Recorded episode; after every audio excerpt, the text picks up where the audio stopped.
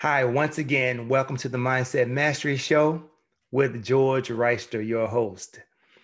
Listen, I want to bring a exciting, informative conversation to you today with a very inspiring guest. His name is Dr. Robert Cummings. Listen, please remember to go to YouTube, like us, subscribe to us, share it with your friends, your relatives, anyone that you feel will be blessed by the content that we provide here, follow us on podcasts. Give us a five star rating. You also can follow us on so, all of our social media sites YouTube, I mean, uh, LinkedIn, Facebook, Instagram, Twitter. There's nothing that we like more than to hear from you. You can also email us at george at georgefreister.com. Anytime you have a comment, information that you want to share, we accept it. Go to my website. You can also sign up for a 20 minute discovery session so that we can discuss anything that we talk about on the podcast, or if it's just some information that you need that we haven't provided for you on the show, please, we can sit and talk about it. Doesn't cost you anything. This is a year of giving. I said it before. I want to give more this year, this year than I've ever given before in my life. I don't care whether it's finances, whether it's information, whether it's my time, my service, I am here for you. St. Jude is our um, recommended and the organization that we're going to uh, request that you provide funds for this year if you have an opportunity to. I know it's a tough time for people right now with everything that's going on, but if you have the extra resources when you can help out St. Jude Hospital, it's a research center that treats children with cancer and other uh, medical conditions. Every family that goes there doesn't pay one penny for being there. It's all provided for through the hospital, hospital and donors like yourself and myself. They love to hear from you. Sometimes you may not have money to give. You may have time. You may be to, you may be able to write a card. You may be able to write, uh, send something, some gift of love that you can send to the the kids that are there and even share with the faculty or the staff about how much you appreciate what they do and what they've done in the community. I can't wait for you to hear Robert today. It's going to be an exciting show. Look forward to seeing you in just a moment. And I'll bring on Robert Cummins, known as Coach C. See you in a minute. Here we are back again. Welcome to Mindset Mastery with your host, George Reister. Today, I have a special guest, a gentleman we've known each other. I don't even want to tell you how long. It, it's so long that I can't even remember the exact date. But I can tell you this it's over 20 years ago.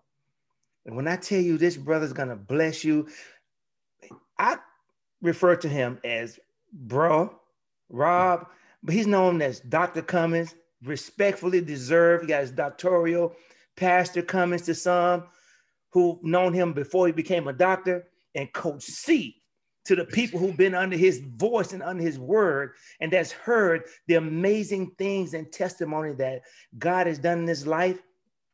But here is the reality of this whole situation why I wanted this brother come on. He's going to give it to you real. Because, see, he wasn't where he is now five years ago, 10 years ago, 20 years ago, 30 years ago. Everybody starts somewhere. So we don't uh, we don't judge, we don't we don't we don't uh, condemn people. What we do is tell you about an experience and what we've experienced, and what he's experienced, and what has transpired in his life over time. Over time, because sometimes it takes time, and some of us the time is shorter. Some of it us is it's faster. But in all cases, we'll get there if we want to. And if we have a desire, a zeal, a love in our heart to be better and do better, hey, without further ado, I got to introduce the doc to you. Coach C in the hey, house. Talk to hey, me, baby. Hey, hey, that's my brother. man, man, we, we, me and you. I'm saying me and you. Yes, Sandra, Oh, your wife, man. Yeah. Oh, she makes the best pancakes, sausages, wings. All times of night, right, bro? All time, man. Mm. Oh, I'm gonna just say I love Sandra. I know you love, but you know I love my sister and the Absolutely. family. I love you so much, Joe. You, you know I'm a crybaby. I, I might be crying, so y'all hope. Hey, hey, I'm a real man now. Hey, release, I'm a real baby. man. But I cry easily because hey. I'm so grateful. Mm. George, I'm so grateful. This time, this hour, this day was predestined. Mm. It was predetermined before me and you came out of our mother's womb. Wow. That's how real the life of the God kind is. Yes. So as we flow, you let me know my time. You gonna might have to clip me. Because boy, once you you already lit me up when you told me you wanted me on. I was lit back then, so I've been I've been brewing. Mm. And, and so I'm you you let me know I'm at a road. I got my little direction of how you want me to do it. Yes, sir. I follow orders. I'm at your command. hey, well, we all percolating, waiting for you, bro. I want to say this to you and those that might watch this. I love this man. He's my brother. Mm. He's a brother for, for those that don't know. As I, as I move in, you'll see how I'm sharing the story. So we're going to begin to talk about my background and what, what happened to me before mm. Jesus. So I want to tell you I love you, sir. Thank you, Rob. You know, I, I really do. You. I love you so much, man. You know that. That that's a I won't even talk about because love, people don't know what that really means. Mm. You know so here I am. My mom got with a man. Maybe that's your story. I don't know. But I was one of those. We're talking about Coach C, one of those. Two people getting together, not married.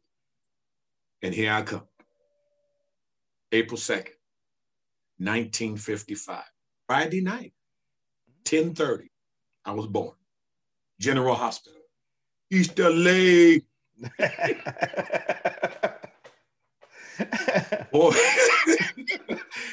From East LA. Yeah. Mm. And so praise God. Moving forward, my mom gave me up for three months for whatever reason she had to do what she had to do. Mm-hmm. Another story. So then some people that knew my mother, they took me in, indirect foster home. So as a result of that, I grew up. I want to, you know, don't hit all the little details. Thank God for the thank God for the place that I was in. I don't know if many of you, I, I gotta hit you with this one. I don't know how many of y'all. I was a good baby. I was a good child. I was a good child. Let me back up. They found me in a drawer at three months old. I don't know if you ever knew that, George. No. They found me in a drawer at three months old. Moving forward. Oh, I'm in this home. Now, in the home, in the place that I stay, I love the people that got me. And, uh, but I grew up in nothing but drugs my whole life. Some of those that are old school, they understand Red Devils, mm. they understand Yellow Jackets. Yes. That's what was the thing back then. Yes. Cocaine was a upper echelon type of mm. thing. Mm-hmm. But the thing that they were doing, doing back then was Red Devils and weed and drinking. Ripple was a thing to drink back then. And so I don't know if any of you ever, you know, for whatever reason, me and the extension cord, we knew each other. I don't know what you mean well. by the extension cord. Yeah. If you never got whooped with an extension cord, Lord Jesus. Now that was child abuse. yeah, exactly. You're talking whips and that everything. That was child else. abuse back then. yes. I mean, so you know, I had to add that in because a lot of children today they talk about child. I don't know what child abuse is. I have mm. no idea. But we came up in that era. And so I was a very good child. I was. I wasn't disobedient. Those that even know my character today, before I received Jesus, I just, you know, I was a good child. Loved school. And so as I moved forward, graduated, and I went on to junior high school, middle school, I found out in middle in junior high, we called it junior high back then. We called it junior high, not middle school. And back then we we got a seventh, eighth, and ninth grade, not sixth grade, seventh, eighth, and ninth grade back then. Right, right. You know, and so moving forward, I found out that I had a talent. I found my talent around about 10 years old that I enjoyed making you happy. Mm. I enjoyed putting a smile on your face. That made me happy. That satisfied me, regardless of what was going on in my household. It was a terrible household. It was, I saw death at age 11 and 12 mm. in the house. I saw all of that at a young age. I got hooked on a little bit of the the uh, Red Devils at one time. My brother gave me some Red Devils. Oh, brothers, whatever, you know. He gave me a Red Devil. Wow. They, they found me in the in the in the in the uh, in the hallway sleep. They had just got through. I had to fold the clothes. Yeah. They just got, came back from the wash house, back wash mm-hmm. house. Mm-hmm. They came back from the wash house, and uh, and I, uh, I they found me asleep. I got whooping. They whooped me. I'm like, they whooped me. Wow. I'm like, you know, that's the worst stuff, and I'll have to go into all the rest of that. Moving forward, I made it through, got to high school, uh, Gardena High School, went to Gardena High School. Back in the day, you know, they had uh, the, at that time, they had the AB, B7, A7. They graduated twice, summer and spring, I think summer and spring. Mm-hmm. Well, at that time, there was a school district was changing. It was going to have all year school. And so your parents had to come in, and people had come into the school and you know, tell them, hey, yeah, move him up or whatever. Well, my they didn't come. They came not to one, I'm gonna go back and forth. They came not to one sport event.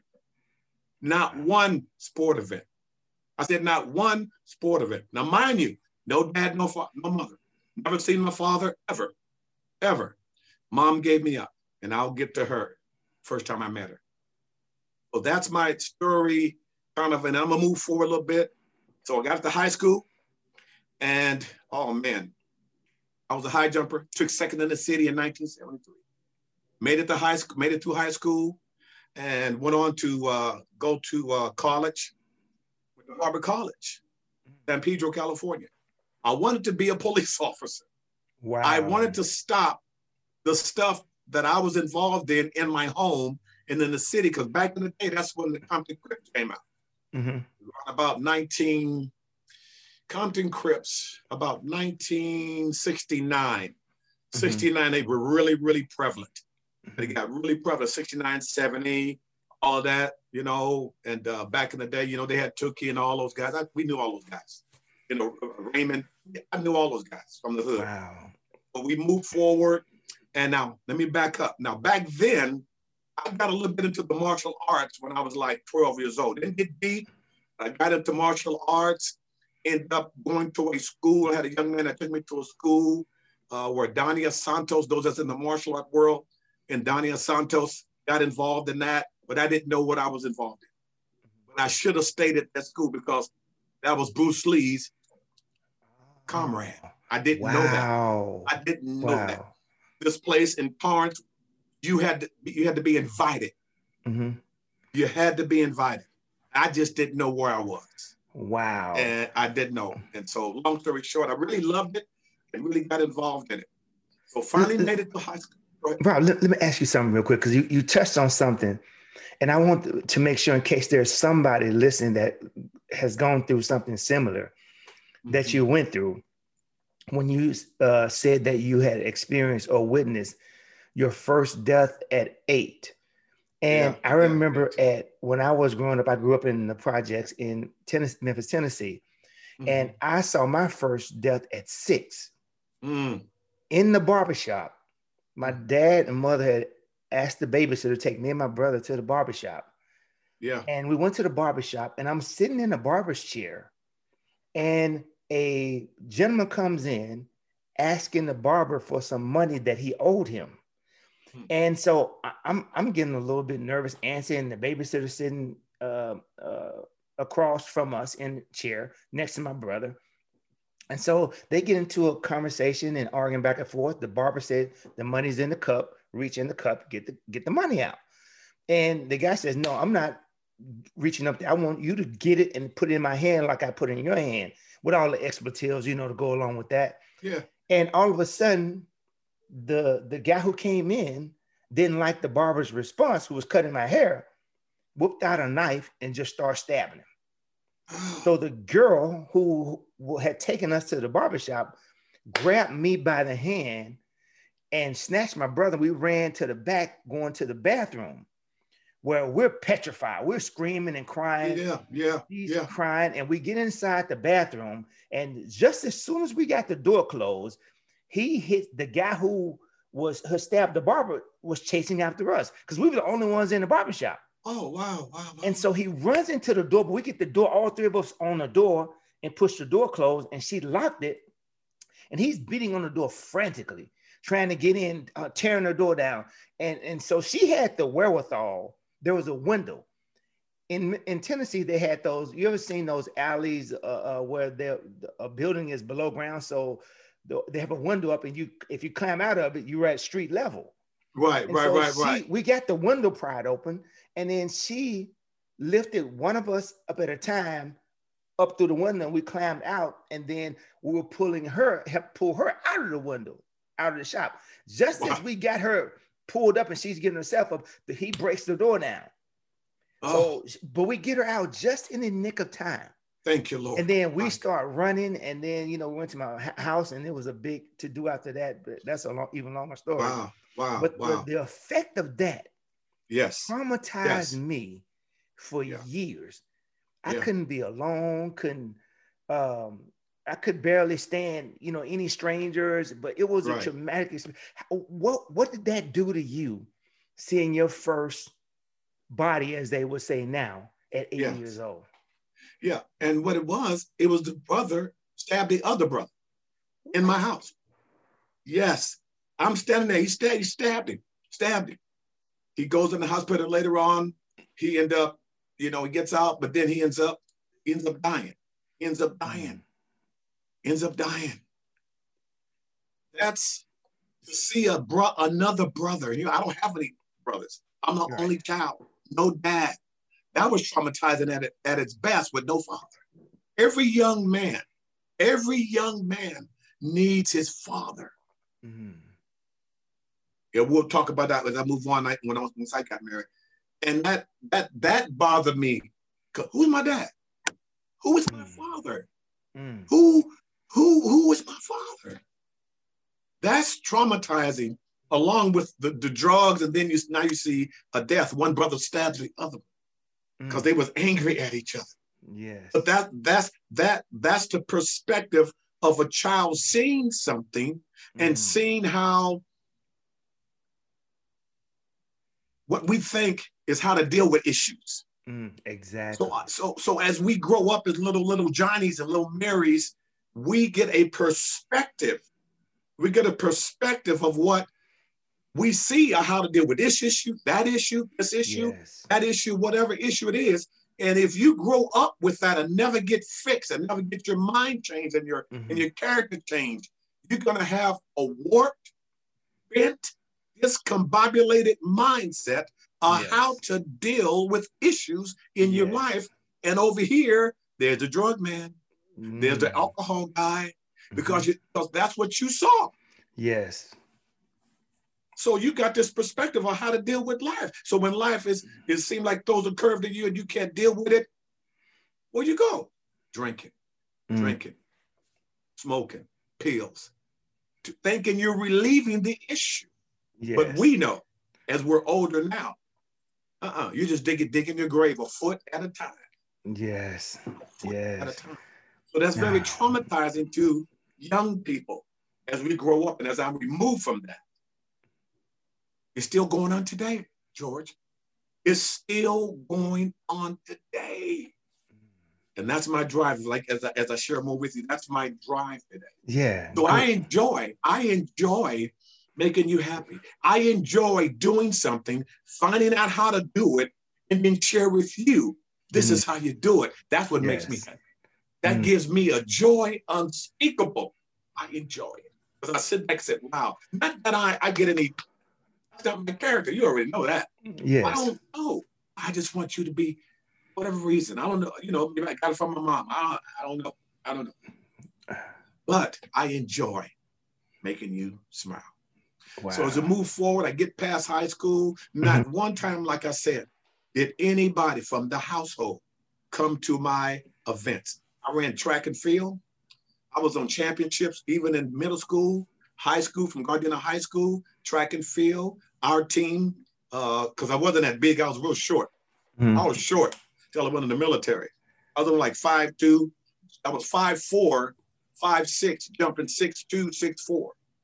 Wow, you had bounce, huh? Bounce, dog. Bounce, bounce, and come to find out, I enjoyed that.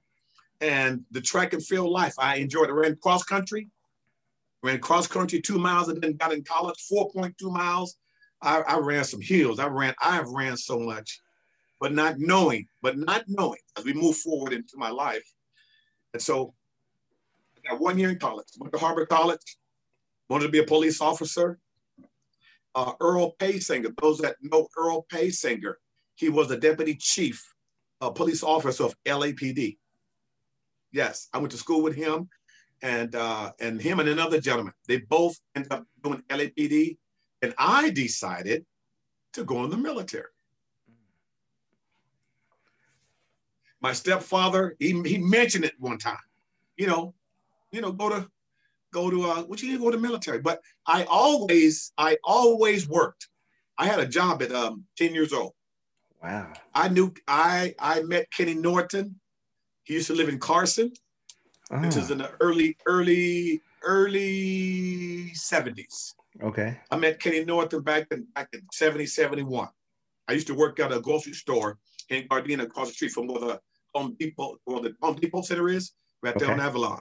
And okay. I used to work for this Chinese people, and uh, they, I was a box boy. 10 years old. I also worked for, some of you know this market, eight uh, Alpha Beta. I worked at ah, Alpha Beta yeah, as a yeah, box yeah. boy. Wow. Right? And uh, I, I, I learned some skills I learned some people skills as I grew up, not mm-hmm. knowing. I just wanted to, I, I knew there was something better than what I seen in this household. Okay. I just didn't know the direction. I didn't know God at that time. I didn't know anything about. Now I grew up, for whatever reason, I did not get involved or attached to it. But I grew up in the Masonics in the household. I grew okay. up, my, my mother that kept me, she was an Eastern Star. Come to find out, we understand what that what that's all about.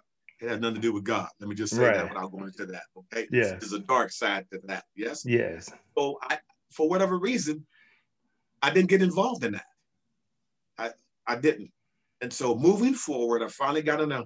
I went one year of college, Harbor College, and uh, well, that desire of me wanting to be a police officer, it didn't happen.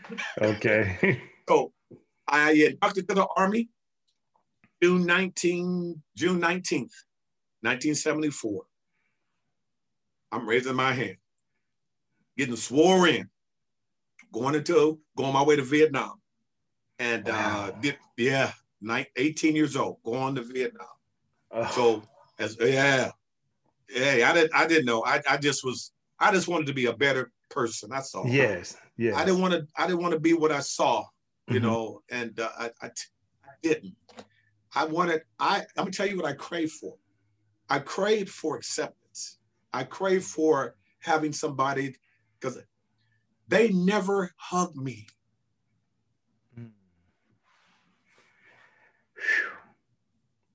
I never, I never got a hug by no man, hug by a father, by I never got that. The person, they was a, it was it was a mess. I'm not exact. It was a it was a mess. I loved them, you know, but hey, because they provided a home, food, shelter, clothing, and I loved them for that. But it wasn't a H O M E. I'm just I got to yes. tell the truth. I have yes. to tell the truth. Right. And so, but here's the thing: somebody, and I'm gonna say this, I don't. Somebody somewhere was praying for me. Somebody had. Oh, to. Ah, talk to me. somebody somewhere had was praying for me as a young man. And for those out there, somebody's praying for you. Well, I'm gonna let you know. Number one, Jesus is praying for you because mm-hmm. he's sitting at the right hand of the Father making intercession. Waiting. He's praying. If you don't think nobody else is praying for you, he's praying for you. I'm gonna tell you what, Coach C's praying for you. I know George is praying for you. Absolutely. Those are gonna hear this. They're praying for you that you find your purpose, find why you were brought to this earth. You need to find that out. You'll never be satisfied You'll never have that sense of satisfaction or gratitude. It'll always be void. It'll always, yes. how much money you make, yes. you'll be like the Bible says, the rich young ruler. He walked away sad because his riches had him. Yes. What must I do That's to be correct. saved? Jesus told him exactly. He was talking to the man, not even. and Jesus said, Go sell what you have and give to the poor. He walked away. Yes, he did. And turned yes, away eternal life. Yes. Well, as we move forward, I'm in West Germany. Woo! Do what I want to do. I'm, you know, I'm 19. I'm 18. I'm not turning 19. I can do what I want to do. I think I'm a man, you know, on my way to Vietnam, right? And got involved in some stuff over there with a lot of the guys that came back from Vietnam. You know, earlier they had been over there yes. in my unit in West Germany. Oh, I love Germany. I enjoyed West Germany. And I'll share a little bit, then we move forward. But I got over there, really, really still not knowing who I was. But I knew that I wanted to be something, but I, I just didn't know what it was. So I got involved and I made my, I want to say something here. You could choose your choices, but you cannot choose your consequences. Your Ooh. consequences are inevitable. Yes. When you do your consequences, you need to make sure when you make those choices, whether it's a negative, because you might think it's a good choice. The way you're gonna know is after you plant that seed. Yes, absolutely. The seed is coming back. Yes. More more times than enough, you know what you're doing is not right or it's not the right choice. But you go ahead and do what you do. Not really, really, really assessing, or actually, let me say this word, doing an autopsy mm-hmm. on your choice. Oh. You don't really oh. analyze, you don't analyze and assess mm-hmm. the choice that you get ready to make. If you did, if you really analyzed and, and assessed and did an autopsy to find out if I did this, if I did that, uh, if I did that, you don't do that. You just do because you do what your flesh tells you to do. Because yes. it's what you're pleasing it and it has an appetite. Exactly. It has an appetite. And it will rule you like it was ruling me with how I got involved in those drugs. And remember this, family. When you make that decision, remember this now. The choices you make not only affect you, uh, but it affects all those that are associated with you. Yes. Family members, co-workers, it'll affect everybody in mm-hmm. some way or form. That's this little nugget that I learned. Yes. Your choice. The seeds that you plant, they will come back. Now, will you be ready? Because they're gonna rise. Whatsoever, whatsoever man sows, whatsoever man plants, that what he plants, that what he sows, that's what he's going to reap and nothing else. You know what, Rob? And, and I don't want to jump ahead of your story because I don't know. I, I, don't know if you're gonna go to this point or not. Ah. but I remember when we used to be at church. When we used to go do prison ministry. Yes, we, and we go. And, I got speak, that on. I got ooh, that right here. I yeah, got it on here. No, come on, come on. Yeah, I got it right here. It's speaking to the point of how your decisions affect everyone that's around you.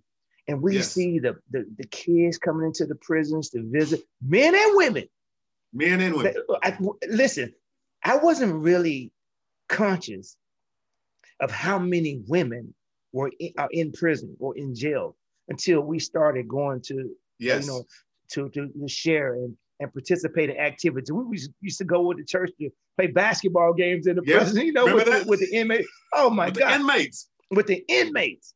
Yeah. You know, they had it set up. So we had our team church at uh, our yep. team at church. That and our church would go into uh, to these prisons and participate yeah. in with an opportunity to share the word and share our experience yes. with them. But yes. it speaks to the point of you saying that every decision we make is going to affect someone, and it will break my heart, your heart. We, I mean, we have, you know, like you said, Rob, we we emotional men, so we don't mind expressing our emotions and sharing right. our emotions because we know the love and what's happened to us and we just want it for everybody else that we come yes, in contact sir. with. Yes, so it, it, just it, it I, man, I just, I just had to throw that in because I wanted people to, to, understand that our decisions is going to yes. affect everyone, not just us, And then when No. we consciously think about those Mm-mm. and we do the autopsy, we'll take that, do that autopsy. When you do that autopsy, Stop you you're gonna find out if you if you because I this is the teaching. You know, you remember I did that teaching, Yes. the autopsy. I, I Yes. taught on that because you got to assess. You as I as I get older and older and older, I have to assess every decision that I make Mm. by the Right. by the wisdom of the Holy Spirit because He knows what's out there. When I make that decision, He already knows what's going to happen. Mhm. So, in relation to that, as a young man, I didn't know. Did nobody tell me? I had no man in my life. I had no father. I had no mentor. I had nobody. We just had each other on the playground. That's right.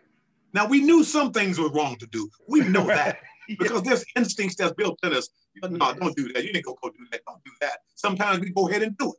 Yes. Thinking, not knowing that's a thought we didn't know then. That's a thought from the enemy. The thought, ideas, and suggestions that he plants Yes. give you the thinking that you're gonna get away. Right. You're not gonna get away because there's principles that are that are in the earth that are divine principles that we have learned today. It's a privilege to know what we know, George. Yes. It's a privilege Absolutely. to know what we know. And we want to give this to those that will have ears to hear and a heart to receive. But we know everybody don't want to hear. Everybody don't. Everybody don't want to receive. We already right. know that. hmm and we can't make them. So all we can do is stand back and just continue to pray for them, and intercede, that maybe hopefully one day hmm before they lay in that casket and we looking at them and they not looking back. Right. you got that right, bro. You got Oh. that right. Oh, Jesus. So as I move forward, I got involved in the drug thing over Uh-huh. overseas because I didn't do any drugs. I didn't do I didn't do I didn't do none of that prior to. We dabbled a little bit, you know, little boys, little Yeah. girls, we did all that. But I wasn't sexually active. right. Because back in the day, they said you you know that'll mess up the track season, Exactly. mess up your football season, Yes. and I took it literally. Uh-uh, we ain't doing that. I got a high jump. No, I got a long jump. I got to do the hurdles. I ain't doing none of that. Right. I'm serious. I really was. Yeah. God is my witness. No, none of that. None of that. So we, I, I, I got involved in hashish overseas. Mhm. And so not to go into that, but I got involved in that. Got involved in the sexual stuff. And hey, was it good? Yeah, it was good. Come on. Life. Just, just tell the As, truth. as, as life. That's life. Yeah. Okay, we got involved. All of that. Man, I'm, man, I'm saying I'm young, 19 years old. Right. Do what I want to do. Yes. but not knowing, not knowing about those choices. The seeds that I planted, the seeds that I planted, the seeds that I watered. I had to reap them because when they start coming, when those seeds start coming, I didn't know how to deal with them. Mhm. Just like you, you don't know how to deal with them. If you don't have, as I get forward, I'm gonna share with you some things. As you move forward in life, if you don't have the word of God in your life, and not, I mean, you, I mean, you love God. We're gonna talk about it before I finish. You gotta love this. God, listen. You're going down. You're going down. Because you don't know how. And Satan will beat you down. And some of you know it. He's beating you down already. You're trying to—you're mm-hmm. trying to get up. He hits you again. Pow! Hit you again before you even get up. You look up, pow, hit you again. You don't know how. I'm going to share with you briefly as we get before I finish. How do I deal with it? How do I do it? All right. So I'm in Germany, Okay. young man, made it there. Uh, got over there, got involved in uh, in uh, sports. Uh, they have it in the Olympics today. It's called handball. Handball. They call it handball spieling, handball playing. And I Oh, became great over there. With, this is back in 1974. Wow. I was as big as a minute. Maybe weighed about 165, maybe. And then I start growing. I start growing in the military. I grew like in the military, I do about six inches. wow. And of course, you know, I'm about six feet right now. So I grew. Because I was in high school, I was, you know, they have they have C, B, and varsity. Yeah. I was a B in the 12th grade. I, I was short. Yeah. Short. But I had the talent. Uh, and so praise God, moved on from that, got in the military, loved it, enjoyed it, got involved in the martial arts over there. And then uh, I came home. It was on our way to Vietnam. It was on our way to Vietnam. And for whatever reason, we didn't we didn't go. Hey, we didn't go. Thank you, Lord Jesus. Right. So I uh I wanted to I wanted to get out. I wanted to do a European, I wanted to stay there in Europe. And but for some reason I came back what they call back to the world. Mhm. I came back to the world, it was really different. I Mm. really didn't know how to deal with it. I got hooked on the drugs, on the weed, and that was my way out of how to deal with things. Mm. It was a seed and a choice that I had put in my life. I did it. Nobody made me do it. I chose to do those things. Also, let me say this: I got involved, or Jesus, I got involved in some acid called microdot acid. Not, I mean, it's so little, yes. and that stuff. Purple you- that stuff- microdot. Micro man, Yeah. That stuff took me Yeah. on trips. Wow. Where we we had tapestry in our in, our, in my room, Mhm. and I had a lion one, a tiger, and the tiger came off the tapestry and ran me around the room. That stuff was. True story. Yeah, that stuff had me. I didn't stay on that long. That was one goodness. oh, no, no. My, I'm telling you, my partner can tell you. And I I tripped. Back in the States. Got back in the States, and now back in the States, 1976. Now also, I also joined the um, Army National Guard. I end up, I end up joining the Army National Guard. Moving forward, I did 26 years. In the process of doing those 26 years, I came across Jesus. Mm.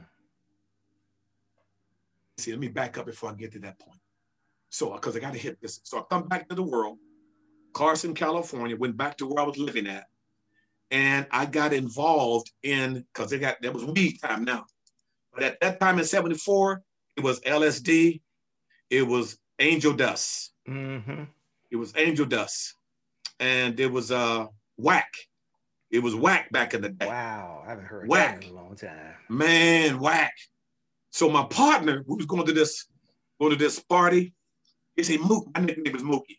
Uh, Mookie, right? He said, Mook, Mook. He said, Mook, man, you're back in the world. He said, they got this stuff right here.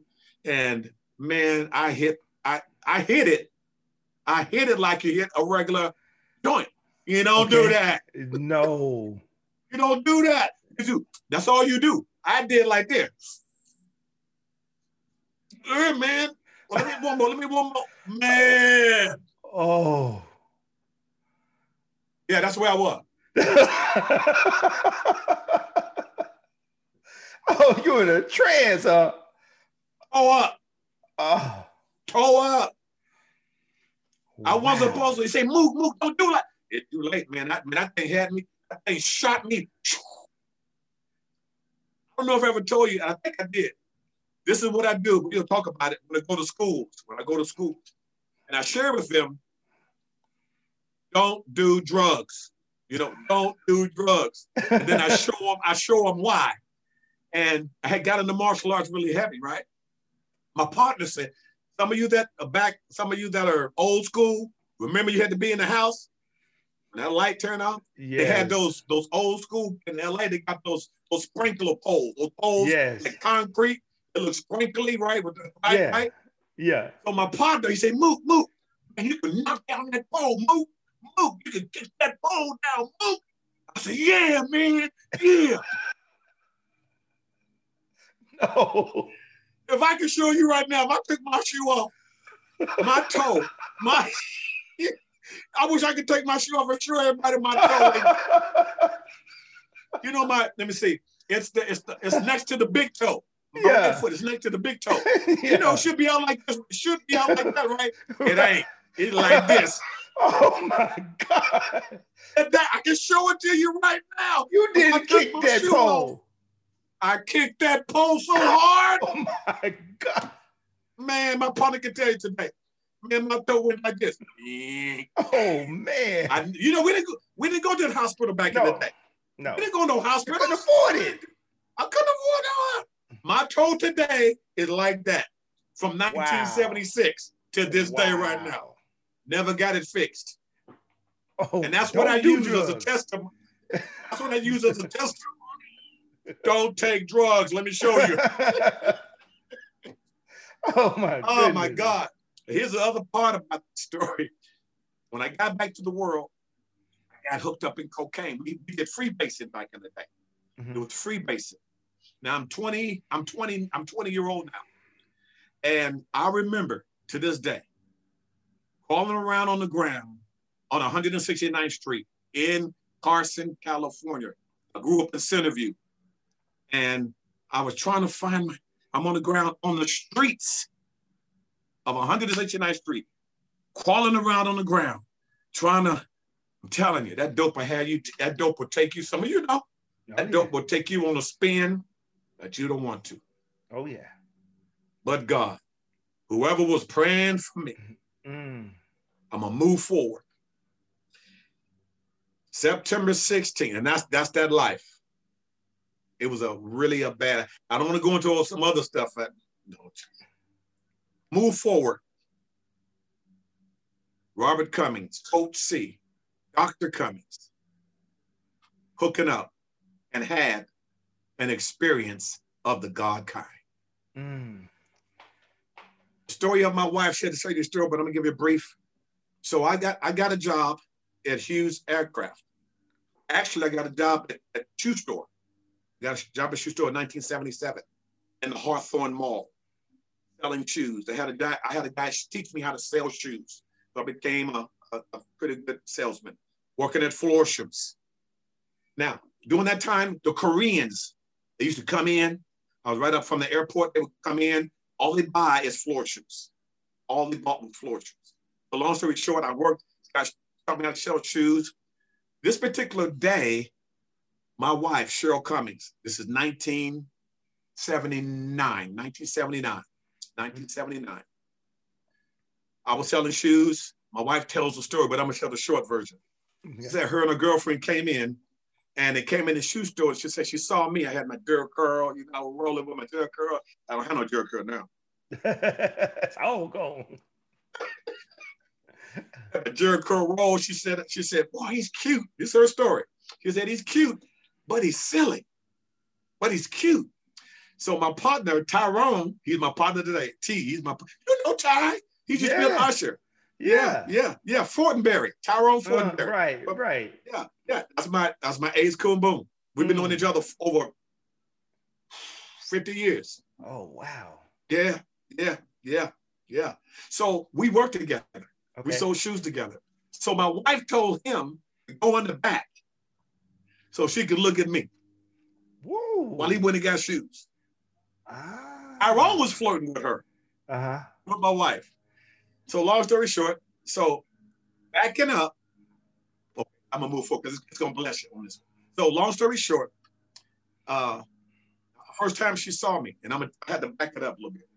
She said she had prayed for a husband. Now this is while she was out there doing her thing. Mhm. She had two children. I just said Mhm. man, but was never married. Mhm. And she said she just got tired of Right. messing around out there in them streets. Okay. She wanted to, she wanted to settle down. All right. Okay. Now I'm gonna move back. So after she had prayed, now she wasn't, she didn't wasn't living a life as a believer, but she knew about prayer. hmm So she prayed and asked God for a man. And this is what she asked. She She want a man that will take that will love her hmm and a man that will love her children and a man that would not go out on her. Those Right. were three things in her prayer. That's what she wanted from God. Mhm. Tell me the story. So after that prayer, Florships. She sees me in Florships. I never saw her. I never saw Cheryl. Wow. Never saw her. Okay. Number two, next time she sees me, I'm working at Hughes Aircraft on her job. Stop it. I get hired on her job because of my military background. Yes, I get hired yes. working for the working on the F-14 Mhm. Tomcat, F-15 Eagle jet, and F-18 jet. I Okay. did the fabrication fabrication for the radar systems. Okay. Hughes Aircraft back in 1980. I got hired March 10th, 1980. Wow. Third time. I, some of y'all know the some of y'all know the back in the 80s and the early 70s, one of the other than Maverick Flats, they had Carolina West back in the Mm. day. Mm. Carolina West was the place, Yes. right?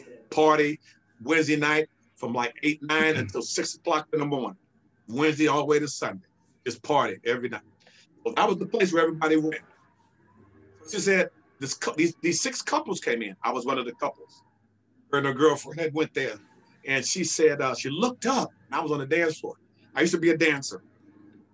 I ended up doing doing uh, uh, making money dancing at the club. They had, you know, stuff like that. So she uh she says, uh, hey, that's that guy. She said, what? The guy I saw. I saw him at the shoe store. I saw him at the uh, and I saw him at uh and my, he's on my job, he's working on my job, and now he's here. Right?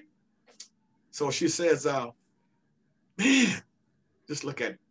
She sat down all night. At the Carolina West, they had tables, two Okay. dance floors, and they had Okay. phones on the tables. Right? So she just sat at her table all night. Guys was calling her up, sending her drinks. She didn't she didn't deal with it. She just watched me all night. This is her story. Okay. Okay. Then I left. Long story short, I left. So again, next time, she ends up, she had to come on days. She worked night shift. I work days. So she had to get certified. Came on days. And when she had to go get certified, she had to pass this lab place. Okay. Remember, she prayed. Yes. She already saw this guy one time. Saw me the Mhm. second. Now the third time I'm on her job. Long story short, she's walking, going to her to get certified. She Okay. looks over, glanced over, and she sees me. Mm. Uh oh. So the guy on my job, the guy on my job, I used to buy all my weed from. He was my weed guy. Cocaine. My first Christmas, my first Christmas at Hughes Aircraft was a white Christmas. and we're not talking about snowflakes outside in California. I ain't talking about snowflakes. exactly. I'm talking about some of that, some of that white baby, the white Yes. horse. Yes. Everything that I wanted, Satan. I didn't know it, you know, but anything I wanted, play the horses, uh, uh, booking, get my weed, and get cocaine was right in the same place where I worked. Wow. Satan was setting me. He was. He had set me up. I didn't know anything about Satan back then. Anything I wanted. So long story short, she. I didn't even look up because I was had, you know, smoked some dope. I, you know, I Yeah. stayed high all the time. Right. I probably why some of those planes crashed. Some of the radar system didn't work. oh. So long story short, long story. She prayed and saw me three times after the prayer. She asked the guy to tell me to come out. So we came out. She says, Do I know? You know the line. Do I know I Yeah. know? You know, she said, Do you Yeah. part of the Carolina West? No, I said, Do you part of the Carolina? I said, She said, Oh, yeah, yeah, yeah, yeah. She knows she saw me. Yes. Right. And she only Yes. saw me three times. Right. So so we end up getting together. Mhm. After a year, about not even a year, yeah, about a year, I asked her to marry me. and the journey began. Long story short, my wife, I was still in them drugs, when you in the marriage. So here I am. I'm married. I'm in the military still, uh, part, you know, doing the reserve Mhm. and working at Hughes Aircraft and got two kids. Let's go back. No dad, no mom. I don't know. I don't know how to be no father. I don't Right, know how to be no husband. I know how to treat a woman the best I know how. Mhm. You know, I, I, you know, I, I know how to love the children. I, you know, I- hey, the best I know how. A boy and a girl. My daughter was she was um she was two years old, Rashawn, and Antoine was six when I came in their life Okay. in 1981. Today, just a little side. Today they're 50. Antoine is 50. Wow. Rashawn is 42. Oh Yeah, wow. yeah, Beautiful. yeah, Beautiful. And of course, you know, as we move forward, I had Robert and Christopher. So I had four children learning how to be a dad, a father, a provider, and you can't really, really do that. Now, some people have some morals and ethics without even knowing God. They just know how to do right. Yes. They don't even know God at all, but they're using his principles. Yes. They're using his principles, Exactly. but they're not giving him the glory. Correct. Amen. So, long story short, so I was still having those drugs, playing the horses, cocaine, this out there. I never did, you know, me and Cheryl arguing, learning how to be a husband. I never pushed, her, never, never cussed, never, never said any cuss words ever, ever to my wife. Never, even to this day right now. And but it was it was very, very discombobulated in the house. Gotcha. So there was a young lady that lived in the front. They went to church. They used to watch, listen to us argue, all that stuff. So I was the type of guy. I didn't understand all Cheryl wanted to do, all my wife wanted to do was communicate with me, Like most it- women. like most women. hmm All they want to do is communicate with you, God. That's all. She's your helper. She's right there to help you. Because you get a woman like my wife, you and like Sandra, like you know what, man? Come on. We got nuggets. We got diamonds. Yes. We got priceless. Nobody likes nobody like the women that we got. exactly. Love us, but ain't taking no mess from us. None. None. Zero. Zero. They are perfect for us. Praise God. So yes. my brother, I was still out there. But prayer. It goes that prayer again. Somebody praying for me. I didn't know my wife was praying for me. Mm. Her and the young lady in front they had got together. What? The young lady in the front, she was like 18 years old, 17 years old. And Cheryl tells me the story said she came back there knocking on the door. I, you know, said, "You need, you need, you and your husband need to go to church. You need to go to church if you want to, want him to stop doing this and stop doing that, and you need him to know God. You don't know God." Yeah, she told me the story. Well, I don't know how long they had been, you know, collaborating. Okay. But something happened to me, which I call an experience of the God kind. September 16th, Wednesday night, 1981, 845 West 59th Place, Hoover Gang Ooh. Crips. I had a visitation. I was watching. Anybody's a boxing fan? That was the night that Leonard and Hearns fought. Okay. I had bought a $50 bag of Thai stick back in the day. You, this is back in, in, the, in the 70s and the 80s. Yes. You don't throw no fifty dollar bag of plastic away. I'm sure what I meant by that. You don't. No, that's fifty dollar bag of plastic. Yes. And fifty dollars back then was a lot of money. Fifty dollars. Come on now. Me and, and Yeah. I'm married, and I'm hey, and I'm I'm, I'm smoking up all the dope. I'm, I'm spending all the money on, on on horses. You know, sometimes I come home and yeah, hey baby, I get Yeah. it today. And Right. more times than none, I, uh, the horses got. I got to go find that horse. The horse took my money. Cheryl was lit. She was mad. I know I come, she I come home high. I come home, you know. And then when we got into, you know, when we got into it, I Yeah. would leave. Yeah. I'd come back home. I'd come back home. I ain't staying out all night. I'd come back home. Yeah. I wouldn't hit my wife. I wouldn't cuss my wife. I never have called her. She'll tell you that. And so, long story short, as we move forward, almost done. I uh that night I wrote a joint about this big Thai stick. Me and my partner smoked it right next door. I mean, right next door. And uh, of course, you know the story about Leonard Hearns. So my wife said she was calling me if I got in the house, but I wasn't answering. Okay. So she walked upstairs and she saw me sitting beside the bed crying. And she said, she said, she, what's wrong? And she said, I, I, I- didn't say anything. Well, this is what happened to me. I came back that night and I'm high, I'm toe up from that Thai stick, just toe up. And I heard a voice speak to me. Mm. And the voice said seven words to me. And the words were this get up and throw your dope away. Those are the words that I heard. Wow. Spoke to me twice. I cannot tell you the time span between the time he first heard the voice and the second time. But the second time, the voice was a little bit more octave, louder. And the Mm. voice said, Get up and throw your dope away. Mm. But what did you do? Well, this is what I remember. I remember getting up, looking at my dope box, walked to the bathroom about 10 feet away, and poured the dope in the toilet. Ooh. You tell me, something happened. I call it the experience of a God kind from mm. a wife that prayed for her husband. Wow. She wow. prayed, she prayed for her husband. She knew that wow. she knew I was better than that. She knew I was a better man than that. Mm. But the girl up front, mm. the, the nosy neighbor, the nosy, the nosy neighbor, neighbor, gotcha, got me. Was hearing us, you know, hearing us in the back, hearing us in that house, in that back house, arguing all the time, and watching me leave. I come back, but I leave, right? Because I I'm not dealing with all that. But that's mm just the way I, my perspective yeah. of what I saw when I was a little boy. Yes. You know, I mean, I didn't stab nobody what I saw, but I because I wasn't that kind of guy. But right. I just leave. I just leave. I, I wasn't dealing with it. Yeah. I didn't know. I didn't know what I knew today.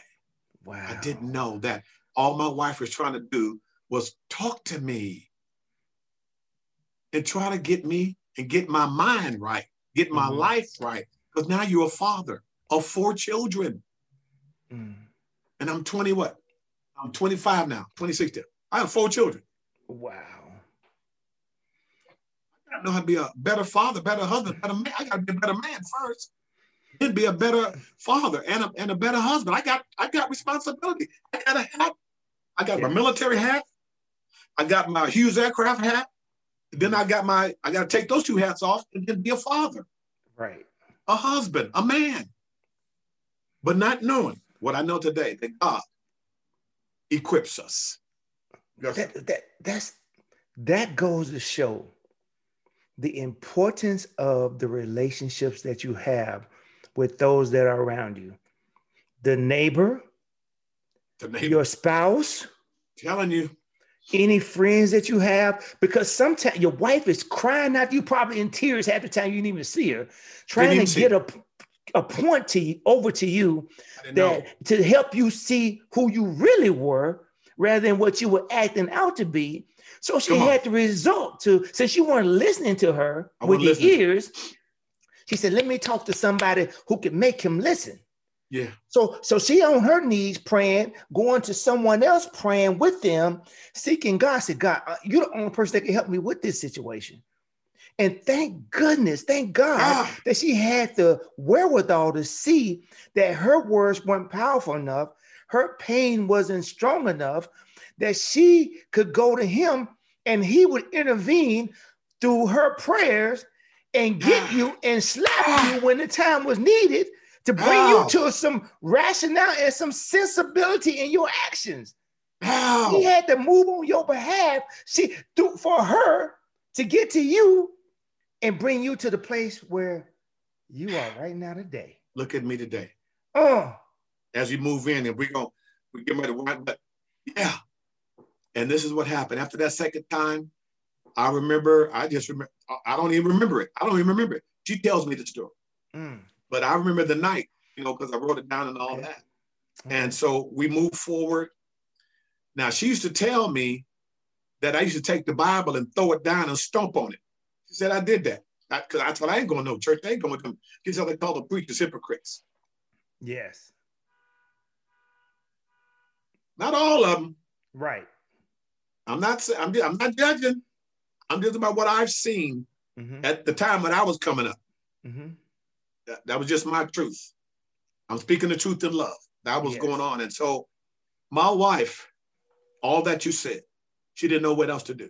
So God had to use the young lady, the teenager, mm. to pray, to intercede for me. And God came and got me because I wasn't looking for him.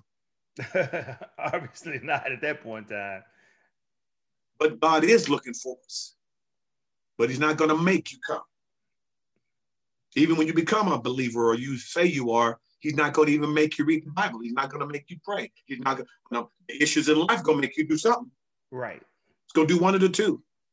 The issues of life is going to beat you down, even as a, it's, it's going to beat you down if you're not in this word. A man that's not in church, a husband or a father that's not in church, you have no chance. You have no chance. No chance. Moving forward. So now uh, to get me in church. So now I'm Okay. and that night, from that night until sitting right here today, September 16th, Wednesday night, 1981, I was miraculously delivered, received my deliverance from the drug life and everything else that associated with it. Wow. one night. Thank God for AA. Thank God for NA, Narcotics Anonymous, AA Anonymous, and all the other anonymouses. Thank God for those programs because people do find God, Jesus, in those programs. Yes.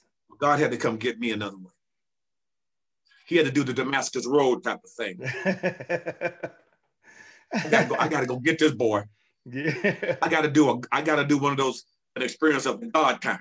Mhm. So, so he can't say that I'm not real. No, you can't tell me he's not real. Yes. Because if he was, if he, if is what I'm telling you is not true and not real, I shouldn't be on this call right now. Mm. I shouldn't be on this call. No, I don't know where I would be. I'm gonna tell you that I have no idea.